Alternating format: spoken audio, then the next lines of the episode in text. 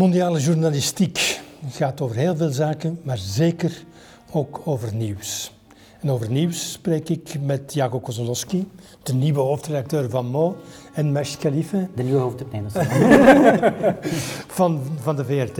We hebben het over nieuws um, en dus dacht ik, um, gaan we er even met de beuk in met een citaat dat ik uh, jaren geleden geknipt heb uit de nieuwsfabriek van Rob Wijnberg, ons allen bekend als de man achter uh, de correspondent. Maar in dat boekje citeert hij eigenlijk de Zwitserse schrijver Rolf Dobelli, die zegt nieuws is voor het brein wat suiker is voor het lichaam.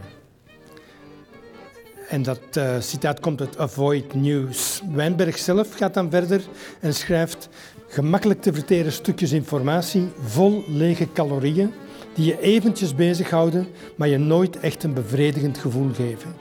Je kunt zonder, maar als je er eenmaal van snoept, wil je er steeds meer van. Uiteindelijk maakt het je vooral meer dik in plaats van wijzer. En bovendien, zegt Wijnberg, is de belangrijkste tekortkoming van nieuws dat het op een enkele uitzondering na altijd gaat over uitzonderingen. Wie de wereld uitsluitend zou volgen via het nieuws, weet precies hoe die wereld niet werkt. Dat klinkt redelijk vernietigend voor nieuws. Mest, je zit op de nieuwsdesk. Ja. Kan je daar wat mee met die uitspraken? Uh, het voelt, uh, om eerlijk te zijn, het voelt soms zo. Uh, vernietigend, dat is wel een zwaar woord, vind ik. Maar het is wel zo dat het een uitdaging voor journalisten die voor de openbare omroep werken, bijvoorbeeld voor een groot medium, voor het groot publiek, um, dat je twee zaken moet uh, voorop letten. Eerst de timing dat je hebt eigenlijk om op televisie iets uit te leggen. En dan ten tweede dat het niet voor een specifiek publiek is, maar dat het voor iedereen is. Dat het niet voor de intellect in, in, uh, uh, in, in, een instelling of een, een, professor, maar dat is voor iedereen, voor, de, voor, voor, voor mijn vrouw, voor de buschauffeur, voor mijn buurman, dat het nieuws eigenlijk toegankelijk moet blijven. De eerste probleem is, allee, het probleem of de uitdaging, de timing. Um, dat wij vaak um, bijvoorbeeld zaken als het conflict in Syrië of een nieuw incident in Beirut of een nieuw incident bij de vluchtelingenkampen in, in Griekenland, dat we dat die verhalen in anderhalf minuut vaak of in één minuut moeten uitleggen. Um, zonder nieuws vind ik ook dat de wereld uh, precies bizar precies en onbewoonbaar kan zijn als je niet mee bent met wat er gebeurt nu op dit moment op aarde. Stel je voor dat we hier op het gemakske um, aan het wandelen zijn in, in, in de meer in Antwerpen of in Brussel op de grote markt en dat je helemaal niet weet van dat er op dit moment grote branden zijn aan, uh, aan de gang in Californië of aan, in de Amazon. Of dat er um, bijna uh, 20 of 30 procent van de hoofdstad van Libanon is vernietigd, een kwartier geleden. Dat is een wereld waar ik persoonlijk niet van kan dromen of zelfs van uh, uh, fantaseren. Die dat nieuws wel, het voelt soms als suiker of als een eerste um, aanbod voor wat er aan het gebeuren is in de wereld. Maar dat is inderdaad uh, nodig om zoveel mogelijk duiding en, en, en, en uitleg en context bij aan te bieden. En daarom denk ik, en dank hebben wij andere platformen op de VRT om dit een beetje te kunnen uitbreiden. Want, want dus, je, je koppelt meteen vanaf de eerste zin die je, die je zegt, koppel je nieuws aan uitleggen. Ja, aan context vooral ook. Ja. Maar dat is juist de grote uitdaging. Dat ik denk dat, dat als Wijnberg het over iets heeft, dan is het over het feit dat nieuws heel vaak gepresenteerd wordt als feiten, gebeurtenissen, losgeknipt van de context, losgeknipt van, van de voorgeschiedenis en van de, de, de impact die het op lange termijn zal hebben. Hè. Dat lijkt mij de grote uitdaging voor iedereen trouwens, niet alleen voor, voor een openbare omroep, ook voor, voor een, medium als Mo. Ja, uh, hoe ga je daarin om met nieuws? Ik, ik, heb Mas een aantal heel interessante dingen horen zeggen. Ik, ik hoor u beginnen met een realiteit waarin ik niet weet wat er nu aan de gang is in Californië en, en, dat er een kwartier geleden dit gebeurd is wereldwijd. We moeten natuurlijk ook beseffen dat dat een realiteit is waar veel mensen wel voor kiezen. um, onder andere door de manier waarop wij nu nieuws aanbieden.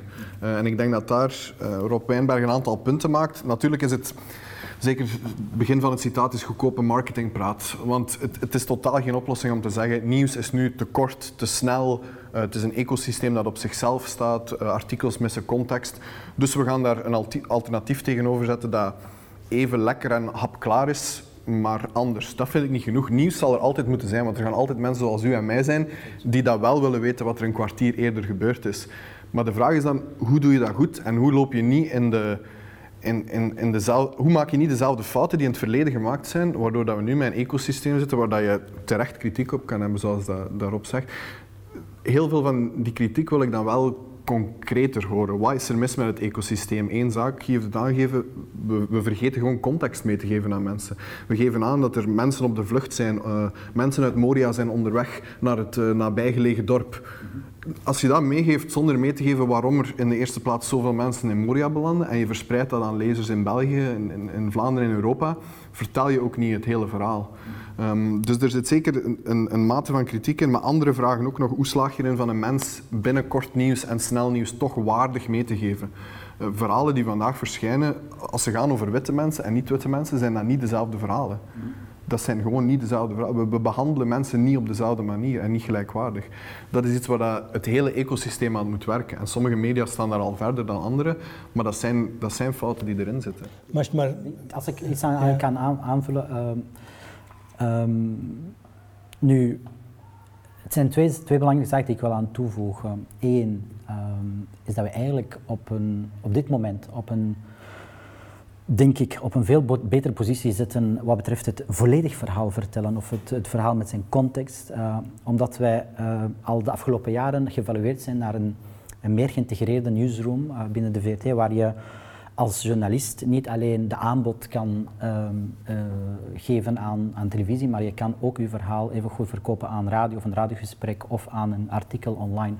Dus die integratie vind ik wel in de goede richting aan het gaan, waar dat je brede um, mogelijkheden uh, hebt dan vroeger, waar je alleen maar in de anderhalf minuut op televisie zat. Nu kan je aan, uh, aanbieden om een analyse te schrijven iets langer. Ten tweede, we zitten niet echt um, in slechte positie, denk ik, wat betreft Vlaanderen, dan niet echt per se de VRT, maar echt Vlaanderen of België, wat het nieuws of de feiten vertellen met wat context. Dankzij de expertise die aanwezig zijn, denk ik, op de, op de redactie bij ons, maar ook bij jullie bijvoorbeeld, maar ook een andere, andere, redactie. Ik vind dat de expertise wel goed zit in vergelijking met andere newsrooms die ik bezoek. Ik, heb, ik ben onlangs, het is niet te vergelijken, maar ik ben toch wel onlangs geweest in redacties, bijvoorbeeld in de Arabische wereld, in Saudi-Arabië en Tunesië enzovoort. En daar is men nog altijd zeer, zeer afhankelijk uh, um, van wat de telexen vertellen of schrijven. En dan is het wel nog altijd in een fase van copy-paste wat betreft tenminste de openbare omroepen. Het is zo erg uh, in sommige landen, bijvoorbeeld Saudi-Arabië ben ik gaan wandelen in de, op de redactie daar. En de hoofdredacteur was letterlijk aan het wachten op de fax van, van, van het Koninklijk Paleis om wat hij mag zeggen binnen een kwartier. En daar zitten wij dus niet mee. We hebben wel de expertise om zoveel mogelijk in dat anderhalf minuut op televisie de context mee te geven. Om, als het echt niet lukt, dan moeten we, en dat zeggen we elke dag, ja, dan moet er een analyse bij komen. Dan moet het in ter zake komen. Dan moet het ja, misschien in de afspraak komen. Zover allee, probeer je wel de, de, het verhaal aan te bieden op een of andere manier. En alles komt terecht dus online, dat weten jullie. Ja. Intussen, wat ons misschien een beetje gerust gevoel geeft van het is niet verdwenen, het is niet dat, oké, ik heb er zaken gemist, je kunt het wel weer bekeken. Dus maar de realiteit is natuurlijk, als we, als we los van wat het werk van de VRT en het, werk van de redactie van Mo en, en wat collega's overal heel mooi werk doen, maar als we dat even terzijde zetten, is het op, einde, op het einde van de dag de meest gelezen artikels in Vlaanderen, in België, zijn die telexen, zijn die waardeloze stukken. Uh, zijn artikels waar gewoon feiten niet kloppen. Waar clickbait. Zijn clickbait, maar we zitten wel, we kunnen zeggen dat als VRT doen we het beter, als Mo doen we het beter, maar wij begeven ons wel in dezelfde markt, in hetzelfde ecosysteem, als waar dat bepaalde mensen besloten hebben dat de meest succesvolle strategie is om bepaalde waarden los te laten en voor clickbait te gaan. Dus dat, dat baart mij ook wel zorgen.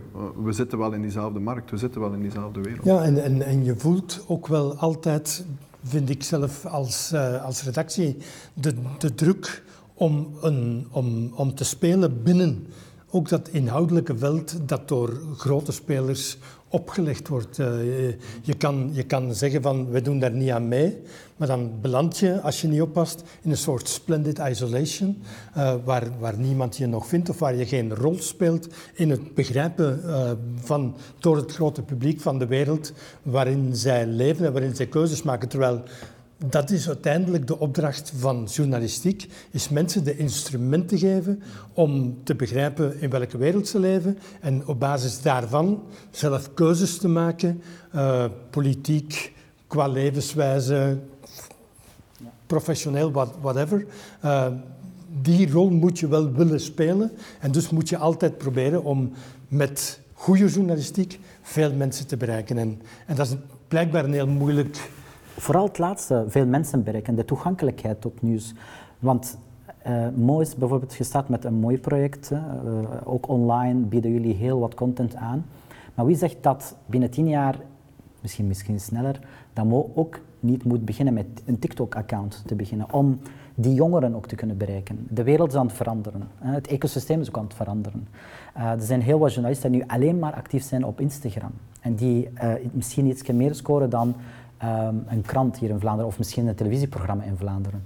Ehm, de toegankelijkheid waar je het over hebt is erg, erg belangrijk. Want je kunt de allerperfecte artikels schrijven of analyses schrijven over de mooiste anderhalf minuut maken over het conflict in Syrië. En toch niet iedereen bereiken die jij wil bereiken. En dat is wel een uitdaging ook die we maar, Maar als je dat zegt, Martin, ik, ik denk dat je, dat je terecht de vraag stelt welke middelen moet je gebruiken vandaag en in de toekomst om zoveel mogelijk mensen te bereiken met die goede kwaliteitsjournalistiek die we nastreven. Maar dan weten we ook al sinds de jaren 60, de medium is the message. En dus van zo dat je zegt, we, we, gaan, we stappen in TikTok, dan moet je je conformeren aan de logica van het medium. Een, een, een, magazine heeft een ander ritme, heeft een andere logica dan een website. Dan, en dus die nieuwe media, ja, dat is een van de grote uitdagingen waar dat jij voor staat ja, ja. Uh, de volgende jaren. Hoe, hoe onafhankelijk kan je blijven inzetten op het soort journalistiek waar wij groot mee geworden zijn als MO, als de, de omgeving, de middelen radicaal zouden veranderen. Ja, het gaat altijd op een gegeven moment, hoe ver kan je die waarden nog meenemen en, en daar genoeg aandacht aan geven. Uh, volgens mij kan dat in theorie op elk platform. De vraag wordt natuurlijk, um, welk soort inhoud beloont dat platform? Mm. En ik denk dat je daar vaak gewoon ziet dat, dat je zit gewoon met een, een pak systeemfouten in, in ons ecosysteem. Websites rekenen van heel conservatief 20 tot uh, eh, 90% van hun inhoud, uh, van hun trafiek komt via sociale media, van hun bezoekers komt via sociale media.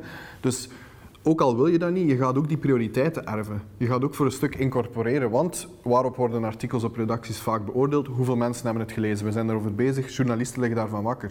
Maar als je ecosysteem gedomineerd wordt door sociale media, ja, dan ga je uiteindelijk de persoon belonen die stukken schrijft die daar heel goed scoren. Um, en dan is de vraag natuurlijk, hoe ver ga je daarin mee zonder, zonder je eigen waarde los te laten? Ook nog eens toevoegend, je bent voor iemand anders aan het werken. We hebben in het verleden ook gezien hoe dat, dat bij Facebook Video bijvoorbeeld is misgelopen. Facebook zei, we gaan focussen op video. In, in de VS start een tal van bedrijven op die enkel video maken voor Facebook, die een heel businessplan daar rond gebouwd hebben. Facebook merkt dat het blijkbaar toch niet zo succesvol is, is als gehoopt, dus draait de knoppen terug een aantal maanden, jaren later. En, en er gaan gewoon hele redacties failliet. Dus dat zijn wel zaken die, die, die, uh, die je echt moet vermijden. Dus voor mij gaat het meer om hoe bouw je kanalen op om zelf die mensen te bereiken. En natuurlijk ga je geen competitie kunnen voeren met multinationals, maar dat is wel een duurzamere manier uh, dan op nieuwe trends te proberen springen, waar dat je soms gewoon moet toegeven dat, dat je niet mee kan stappen. Uh, als TikTok vol staat met dansende tieners, is het omdat mensen die op TikTok zitten dansende tieners willen zien. Dus de vraag moet ook altijd wel zijn van hoe welkom zijn wij. Um, soms spreek je met jongeren en vraag van wat vind jij ervan uh, dat, dat een journalistieke medium een Instagram-pagina heeft. Iedereen jonger dan, dan 16 lacht je gewoon uit uh, dat je daar nog maar tijd in steekt. Maar desondanks probeer je toch en probeer je daar trafiek te hebben. Dus voor mij zijn er, zijn er wel heldere grenzen. Ik zou even een, eh, een, tweede citaat willen ingooien in het, in het gesprek. En het is een citaat van, uh, van een monument, Seymour Hersh. Uh, de man die destijds My uitbracht in, in, in Vietnam en daarna nog eens Abu Ghraib uitbracht in de Irak-oorlog. Dus iemand met, met veel adelbrieven. En die, die zei op een conferentie van de VVOJ, de Vereniging Voor Vlaamse en Nederlandse Onderzoeksjournalisten in Antwerpen een paar jaar geleden. Snelheid is vaak onze grootste vijand.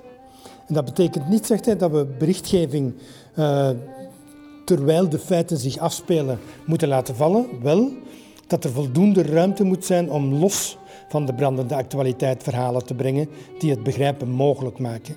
De dictatuur van de onmiddellijkheid voedt ons met feiten, geruchten en opinies. Als dat niet gebeurt in het kader van voorafgaande en opvolgende analyses en reportages, dan is de kans groot dat de aangezwollen nieuwsstroom het begrijpen van de wereld eerder bemoeilijkt dan vergemakkelijkt. Snelheid. Ja, het, uh, het heet bij ons het pushen. Het pushen van een bericht. Ja. Kunnen jullie dat kregen op jullie uh, gsm's? Ik hoop van wel. uh, maar het is wel inderdaad een, een, een, belangrijk element in, in, in massmedia, als je het wil, om het sneller te zijn dan het andere medium. mij persoonlijk, in mijn eigen wereld, um, waar ik meestal bezig ben met buitenland nieuws te facten checken al van voor ze gepubliceerd zijn. Daarbij bedoel ik vaak dus de video's en de foto's die circuleren bij een groot incident. Uh, is het nu een aanslag ergens in de wereld of een natuurramp die zich afspeelt, overstromingen, kampvuur, uh, uh, bosbranden enzovoort, ofwel zelfs protesten en betogingen, dan is het een van mijn taken op de VRT, bij mijn team bijvoorbeeld, om zoveel mogelijk gecheckte en gecontroleerde materiaal te filteren al van voor, die kunnen we heel snel gebruiken. Het gebeurt soms dat het, dit moet gebeuren tijdens het journaal. Dus uh, het journaal is begonnen en binnen vijf minuten moet dat beeld op antenne zijn. En dat is wel in mijn wereld een uh, grote, er is grote nood aan training voor journalisten hoe dat ze met die beelden en foto's moeten omgaan. Want anders heb je twee opties. Ofwel gaat die journalist de fout begaan en een foute of een valse of een oude beeld gebruiken uh, zonder controle, zonder factcheck. Ofwel durft hij dat niet um, en dan is hij te laat met het, uh, met het nieuws. Snelheid is nodig in massmedia, dat is gewoon zo, dat is de regel. Uh, dat is de regel van het spel. Um, ik ben er zeker van, nu um, bijvoorbeeld bij andere redacties, uh, de binnenlandse politiek, dat er wel genoeg um, gecheckt wordt, al van voor iets gepusht wordt naar buiten, dat er wel meerdere bronnen nodig zijn om een bepaalde feit te melden. Uh, daar ben ik zeker van. Ik herinner mij niet met al die chaos nu met de regeringsvorming en de onderhandelingen, dat, dat de VRT iets gepubliceerd heeft en dan zeiden van, ah nee, dat klopte niet. Ik, ik ken mij niet tijdens die crisis zoiets. Dus ik denk dat dat wel goed zit. Buitenlandnieuws is erger belangrijk. Soms moet ik dat thuis doen. Er gebeurt er iets, hè, de Libanon-ontploffing, uh, uh, de explosie, of een natuurramp, of een aanslag in Europa. Dan doen we allemaal de laptop open en dan beginnen we te controleren, omdat het snel moet gebeuren. Maar niet zomaar snel, maar wel genoeg gefactcheckt en genoeg gecontroleerd al van voordat wij die heel snel ook kunnen melden naar, naar ons publiek toe. Want mensen hebben nieuws nodig. Als ze dat niet snel genoeg vinden bij ons, dan gaan ze naar het ander. Dan zeggen ze van... Over die snelheid, dan op een gegeven moment zei je van dat, dat is de regel, dat is de regel van het spel. En ik ben het daar zeker mee eens. Ik bedoel, ten tijde van toen hij Hash begon te werken, was dat ook het geval. Snelheid is altijd relevant geweest. Maar ik denk toch ook dat we moeten toegeven dat je op, op een één, levensduur uh, nog maar gewoon de carrière van Guy, ben je wel gegaan van een situatie waarin dat die snelheid betekende uh, dat je dus op één dag moest produceren uh, wat een ander op dezelfde dag kon doen en dat je zo elkaar dan op één vast moment de loef probeerde af te steken. Wat je nu ziet is dat dat natuurlijk wel opgedreven is. Het gaat nu niet meer over wat dat vijf jaar geleden ging over minuten, gaat het nu over seconden. Maar dan moet je toch ook even stilstaan dat de lezer is niet de enige persoon die druk zet om steeds sneller te gaan. Uh, en nogmaals, dit is los van het werk dat journalisten doen en de kwaliteit, maar die druk wordt op, opgevoerd door anderen. En iets waar we niet bij stilstaan. Oké, bijvoorbeeld Google uh, beloont altijd de persoon die het eerste nieuws brengt rond een zeker thema. Uh, dan gaan ze kijken naar de andere links en dan gaat, als je zoekt rond dat thema in Google, gaat jouw resultaat bovenaan komen staan. Volgens het werk van Google is dat perfect logisch. Hè? We willen de eerste persoon belonen die het bracht.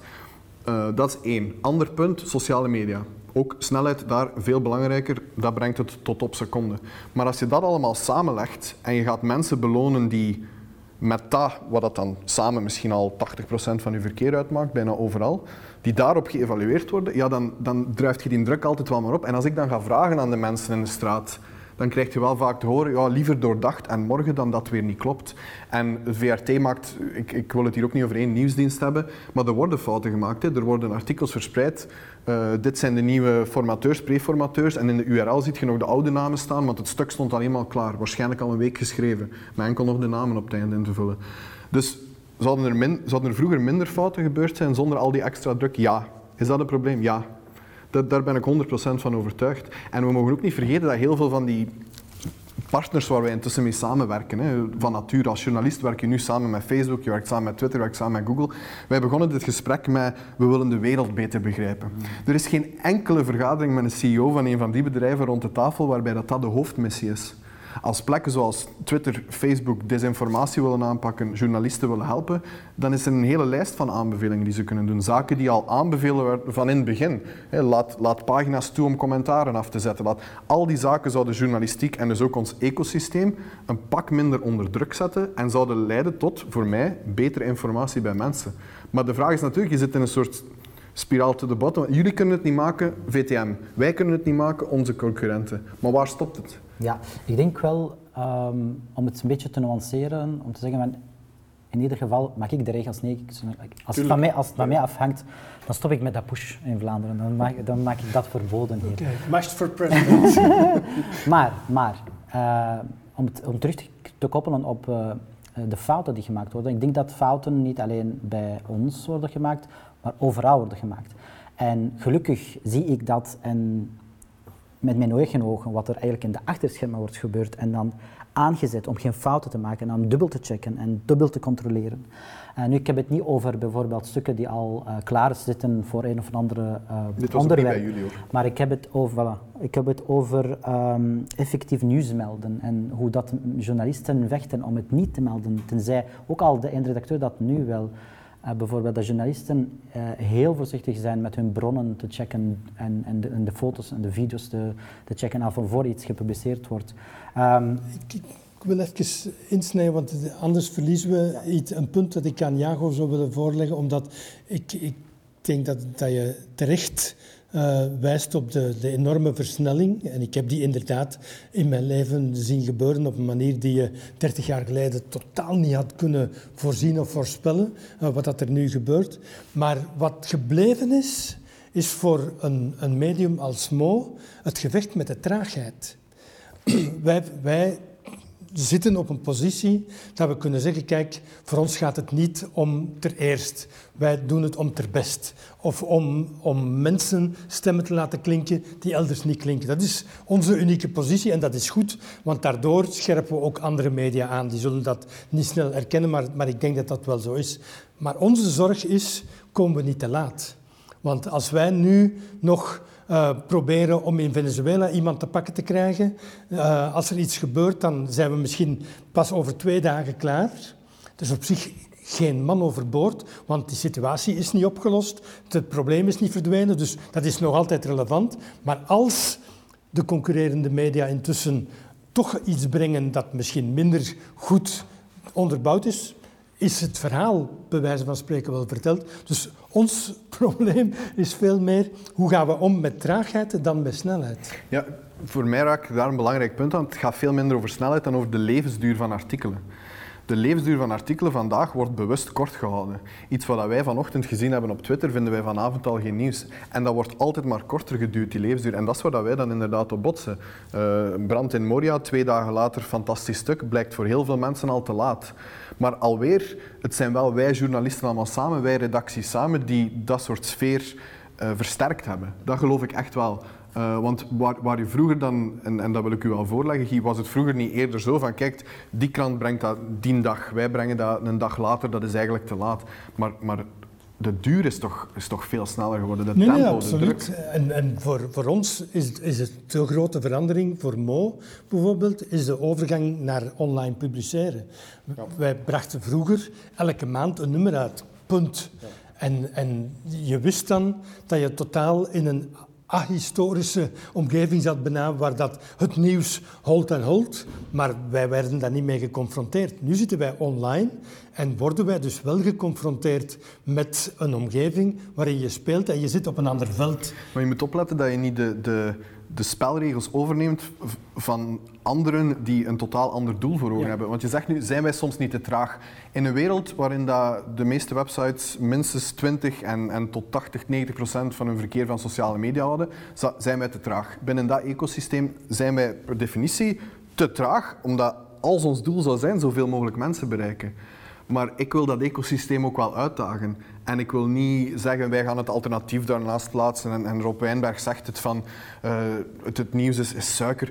Ja, dat, dat klinkt mooi, maar zonder nieuws ook geen analyse. Zonder dat wij de korte stukken kunnen opzoeken in lokale pers van wat er net gebeurd is. Zonder dat er mensen zijn die twee uur na de feiten laten weten dat er honderd mensen gestorven zijn, dat er zoveel...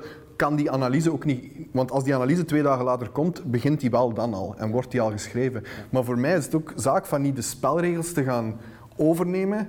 Spelregels waar je niet achter staat. En als ik momenteel kijk naar, naar het nieuws-ecosysteem, zitten daar volgens mij een pak spelregels in dat ik niet kan achterstaan. En dan heb ik het over ruimer. Wat wordt er bijvoorbeeld, um, en ik heb het nogmaals niet, niet over VRT of over Mo, maar ik heb het echt over het media-ecosysteem. En dan alle niche mag erin, mag erin mee. Wat wordt bijvoorbeeld mensen die luid zijn, snel zijn, niet lang nadenken over hun mening, altijd ter beschikking zijn. Um, omwille van die redenen alleen al sluit je een pak minderheden uit. Want minderheden en zelfs vrouwen hebben veel minder jobs waarin dat ze kunnen toestaan dat ze een halve dag bezig zijn aan een opiniestuk voor die website of een, of een tekstje daar. Dus die mensen sluit je al allemaal uit. Wie sluit je nog uit? Ja, uh, jongeren die daar geen tijd voor kunnen maken. Dus voor mij zit er zoveel ingebakken in het systeem dat ik ook niet wil beoordeeld worden op basis van een checklist waar ik niet achter sta. Dat, dat is natuurlijk ook niet alleen um, het, probleem, allee, het, het, probleem of de, de, de, ziekte van de media in België bijvoorbeeld, maar ook overal. Ik kijk thuis ook... Uh, um, naar tientallen zenders, Arabische zenders ook, waar het nog erger is. Waar, waar je de, alleen maar, um, bij zo'n spreken, sorry, plus 60 mannen ziet. Uh, er is nu... niks fout aan mannen boven de 60, maar ik begrijp wat je bedoelt. En dat zijn, dus je sluit meteen heel veel vrouwen uit. En de, de stem van de jongeren is absoluut afwezig in, in, in, de, in het buitenland. Hè. In, in, in, de Arabische wereld, vooral waar ik uh, uh, meestal mee bezig ben. Um, hier is er wel uh, nog altijd heel veel werk aan de winkel om natuurlijk aan die diverse stemmen te geraken. Dat is ook een dag, dagelijkse uh, eigenlijk bezigheid ook bij ons om uh, te zorgen dat er uh, zoveel mogelijk ook gelijkheid tussen de vrouwelijke en de mannelijke stem die aan bod komen. ik denk dat collega Inge Franke nu bezig is met, met een project om het, dat soort 50-50 eh, procent eh, van man-vrouw te kunnen bereiken. Jongeren missen we altijd, um, bijna altijd eigenlijk uh, in, in, in het nieuws gebeuren. Uh, ik vind wel dat de jongeren meer, meer, meer platform mogen, mogen krijgen, maar ze zitten wel op aan de unief vaak ofwel op school.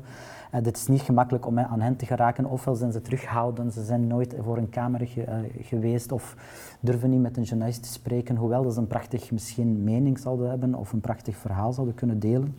Um, heel even om af te sluiten, terug even naar dat sociale media gebeuren waar ook iedereen um, aanwezig is die niet de televisie op een lineaire manier kan bekijken of Mo uh, inschrijving heeft dat sociale media, is, zoals jij zei, is super te laten met uh, het, het, opleggen van wat een beetje, niet moraal, maar zo'n beetje... Spelregels. Spelregels en, en, niet controle per se, maar het tegenhouden van de, de, de, de, de virussen van de informatie, namelijk de disinformatie en de valse, me, de valse, valse berichten, um, de valse video's en beelden die circuleren vaak.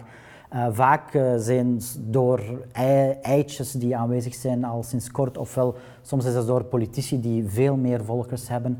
Uh, Twitter en, en, Facebook die pakken ermee uit dit jaar even met ja, wij controleren toch disinformatie over corona. Of we hebben even Donald Trump gevlacht op Twitter en daar zijn we mee trots. Ze doen niet genoeg, nog altijd vind ik. Um, en laat staan dat verhaal over de terreurgroep IS dat ze het zomaar uh, loslieten aan de wereld. En dat jij overal waar je geweest bent, zag propagandamateriaal van dat terreurgroep, Facebook, Twitter, Instagram, overal. En dat is iets waar ik zelf ook mee bezig was om uh, om het mij te geven. Maar één dingetje daar nog over, om, om dat stukje af te sluiten misschien, maar het gaat over diversiteit, over nieuwe stemmen, over, over dat soort zaken, klopt. Maar wat doorheen alle diversiteit blijft gelden blijkbaar, is het moet controversieel zijn. Ook jonge stemmen, ook minderhedenstemmen die aan bod komen in media, komen maar in bod of komen maar terug als ze bereid zijn om vette quotes te leveren, om controversiële stellingen uh, in te nemen. En dan mogen ze functioneren, want dan brengen ze eigenlijk op.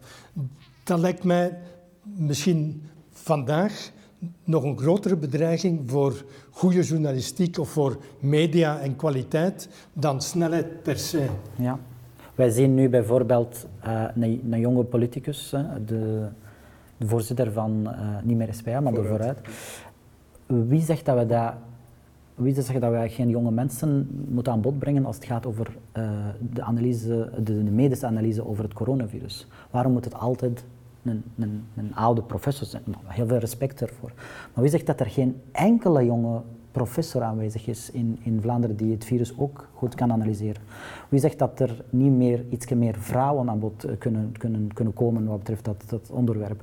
Wie zegt dat wij, als wij Syrië brengen, dat het altijd ofwel de mannelijke uh, politicus daar aan bod, aan bod komt, ofwel de mannelijke strijder, ofwel de mannelijke uh, vluchteling. Wie zegt dat, dat de vrouwen daar niet aanwezig is uh, in het politiek leven of in, in, in, in slachtofferrol um, wat betreft de oorlog? Daar is er absoluut heel veel aandacht voor nodig. ik vind dat, ik vind, voor de toekomst van de journalistiek. ik vind dat Guy wel een heel goed punt aanraakt. Het, het, is, het is bijna nooit voldoende. als je kijkt naar Black Lives Matter bijvoorbeeld, je ziet een, een, hele beweging jongeren die zich organiseren op hun manieren, sociale media, plekken waar, dat, waar dat wij niet welkom zijn en, en misschien soms maar goed. Dat, dat is hun manier en elke generatie heeft dat. Maar dat zijn, dat zijn jongeren die alle vertrouwen in de pers verloren hebben. Die, die zijn niet geïnteresseerd in iets een jonge prof te zien. Die vragen zich gewoon af, waar zijn jullie in godsnaam nog mee bezig als mainstream pers? Dat is, dat is wat je leest, dat is wat je hoort bij jongeren. Er is geen interesse, er is geen herkenning, er is geen... En ik vind het altijd pervers wanneer bepaalde media zeggen, wij kunnen, en ik heb het hier niet over VRT, ik heb het hier echt, maar er zijn bepaalde media die zeggen, waarom bereiken wij geen jong divers publiek? Ja, je hebt decennia lang heb je de mensen genegeerd. En heb je hun nieuws niet gebracht. En heb je, zijt je niet in hun, heb je niet in hun wijken gewoond. En heb je niet, we moeten als journalisten ook niet onderschatten. Journalisten wonen per definitie niet waar dan de gemiddelde mens Want Er is gewoon geen weerspiegeling van de maatschappij. Uh, ik, ik, heb het ooit in een stuk geschreven, ik denk in dit nummer, ik weet het nu al niet meer of in vorig nummer. Uh, de meeste journalisten zullen moeten toegeven dat de enige niet-witte persoon op een redactie soms de kuisvrouw is of de kuisman die langskomt. Ja. Maar, maar, als je dat niet kunt inzien, maar dan wel vergaderingen, en dat zie ik op heel veel plekken gebeuren, maar dan wel vergaderingen hebt met veel te veel hoogbetaalde mensen rond de tafel om toch maar eens uit te zoeken waarom kunnen we die jongeren niet bereiken. Ja, sorry, het, het antwoord is er, het weten en de mensen voelen het. Dus ik denk dat wij hevig onderschatten hoeveel wantrouwen dat er is. Jij hebt het niet over de VRT, ik wil het hebben over de VRT. Ik vind, ik vind dat wij, uh, mijn... Jullie doen veel inspanning, heel mijn, veel Nee, mijn werkomgeving, dat er nog altijd uh, heel veel werk aan de winkel uh, nodig is om, om, om de jongeren te bereiken. Ik denk dat wij veel meer kunnen leren, en ik bedoel ik dus echt de redactie van de VRT, van bijvoorbeeld onze collega's bij M&M of Studio Bru. Um, wie zegt dat je eigenlijk om de jongeren als journalist te kunnen bereiken, moet je altijd met die grote bak van televisie en die, uh, de pers van die klankman en dan nog een journalist erbij, moet in een klein appartementje in Anderlecht komen om de jongeren daar te horen in Brussel. Wie zegt dat de juiste manier is? Um, waarom kan het niet bijvoorbeeld meer, meer menselijk worden, meer onafhankelijk en meer flexibel worden, om, omdat ons doel uiteindelijk de stem te brengen en niet intimideren om die uiteindelijk op televisie te laten brengen voor een of een ander stuk. Je hebt, je doel is de stem te bereiken. En de stem te bereiken is het soms, misschien vaak is het zo met die grote bak en die pers, maar het is niet altijd zo. Soms gaat het ook beter zijn met je gewone kleincamera en een klein uh, iPhone, als, het als ik het heb over televisie dan in dit geval. Ja. Derde citaatje dat helemaal aansluit bij het gesprek dat we, dat we intussen hebben. Maar het, uh, het is van een van mijn helden, Amartya Sen, die in uh, 1998 de Nobelprijs voor Economie kreeg. En in zijn magnum opus, het idee van rechtvaardigheid, schrijft Sen een aantal pagina's over de rol van media. En ik, ik heb dat al vaak geciteerd, dus ik zou het ook graag aan jullie even willen voorleggen. Sen schrijft... Als men het publieke redeneren in de wereld wil stimuleren, is een van de belangrijkste aandachtspunten de steun voor een vrije en onafhankelijke pers. Want, zegt Sen, ongecensureerde en gezonde media zorgen op een directe manier voor een betere levenskwaliteit, omdat mensen via die weg in staat gesteld worden met elkaar te communiceren en de wereld waarin ze leven beter te begrijpen. Media voegen ook concrete en anders onbelichte informatie toe over de wereld waarin we leven. Bovendien spelen media een beschermende functie doordat ze vergeten en achtergebleven groepen een stem geven. Dat laatste sluit, sluit, aan bij wat we daarnet aan het zeggen waren. Kunnen we dat ondertekenen met lezen en goedgekeurd? de Sen zegt dat is de functie van, van media. De vraag is, spelen media hun rol? op een goede manier, op een voldoende manier vandaag. Dat, is niet wat hij zegt. Hij zegt, het is nodig om de redenering van de bevolking te versterken. Het is, de media is nodig om de bewustzijn van een bevolking um, te, te, te, te verrijken. Ik kom uit de Arabische wereld, waar je op dit moment een chaos, een catastrofe aan media en journalistieke onafhankelijkheid hebt. Um, waar dan ook je kijkt naar de Arabische wereld, is de media ofwel enorm gecontroleerd door de staat, ofwel gecontroleerd door politieke partijen. Het is in sommige gevallen een absoluut ramp. Bijvoorbeeld, in, uh, in de golfstaten is het vaak het lokale, lokale openbare omroep, begint het nieuws met eerst een tien minuten of kwartier. Meneer de Prins heeft uh, meneer uh, X ontvangen en meneer de Prins heeft meneer afscheid genomen van, van die gast en meneer de Prins heeft dat gezegd. Meneer de Prins is ook op bezoek geweest. Um, naar een politieke, politieke media. In sommige landen waar je volgens wie de zender financiert, krijg je het nieuws. En dat is absoluut de, de, ja, uh, niet alleen beschadiging, maar verwoestend voor een bevolking. Als je het hebt, niet over twee, drie jaar, vier jaar, vijf jaar, over regeringleeftijd, uh, maar je hebt het al de afgelopen twintig jaar, sinds de, misschien de oprichting van de satellietindustrie um, in de Arabische wereld. En ik ben zo natuurlijk content en gelukkig dat ik als Arabische journalist in, in, in Europa ben terechtgekomen. Dat ik goed voor de massmedia werkt, maar in, in een vrije en een afhankelijke omgeving. Dat ik kan beslissen wat zijn mijn ideeën om te pitchen straks en wat, hoe kan ik dit, verhaal behandelen. En dat ik in een vrije manier alleen met mijn collega's daarover heb en niet met de baas of de prins ofwel de minister X. Ik ben er intussen acht, negen jaar misschien aan het rondlopen op de VRT. Ik heb nog nooit een minister aan de lijn gehad die zegt van ik vind dit niet leuk of ik vind dat niet leuk. Terwijl dat mijn collega's, mijn vrienden die werken als journalisten in de Arabische wereld, dat bijna altijd meemaken. De wedstrijdjournalisten hebben daar denk ik uh, meer en andere ervaringen mee. Ah, niet alleen bij de VRT, ook, uh, ook elders. Het, uh, het is niet zo dat bij ons de, de politiek niet probeert in te grijpen of dat commerciële belangen niet wegen. Dat, dus er zijn of ik zal het zo ver, verwoorden. Ik, heb nog nooit een minister aan de lijn gehad die mij zegt, zo moet je intro staan. Ja, ja. Of dat moet je straks zeggen alsjeblieft. Mm -hmm. ik, ik, ik kan spreken uit persoonlijke ervaring dat ik al genoeg uh, politie aan de lijn gehad heb die proberen en, en die het willen doen. Maar het geluk is inderdaad dat je binnen, binnen Vlaanderen, België voldoende rechten hebt, de bescherming van journalisten, om dan nee te zeggen. Maar, en ik, ik begrijp als je de, de, de twee medialandschappen naast elkaar legt in de Arabische wereld en hier, dan, dan zijn wij, mogen wij ons, ons polletjes hier kussen. Dan zijn we natuurlijk heel dankbaar.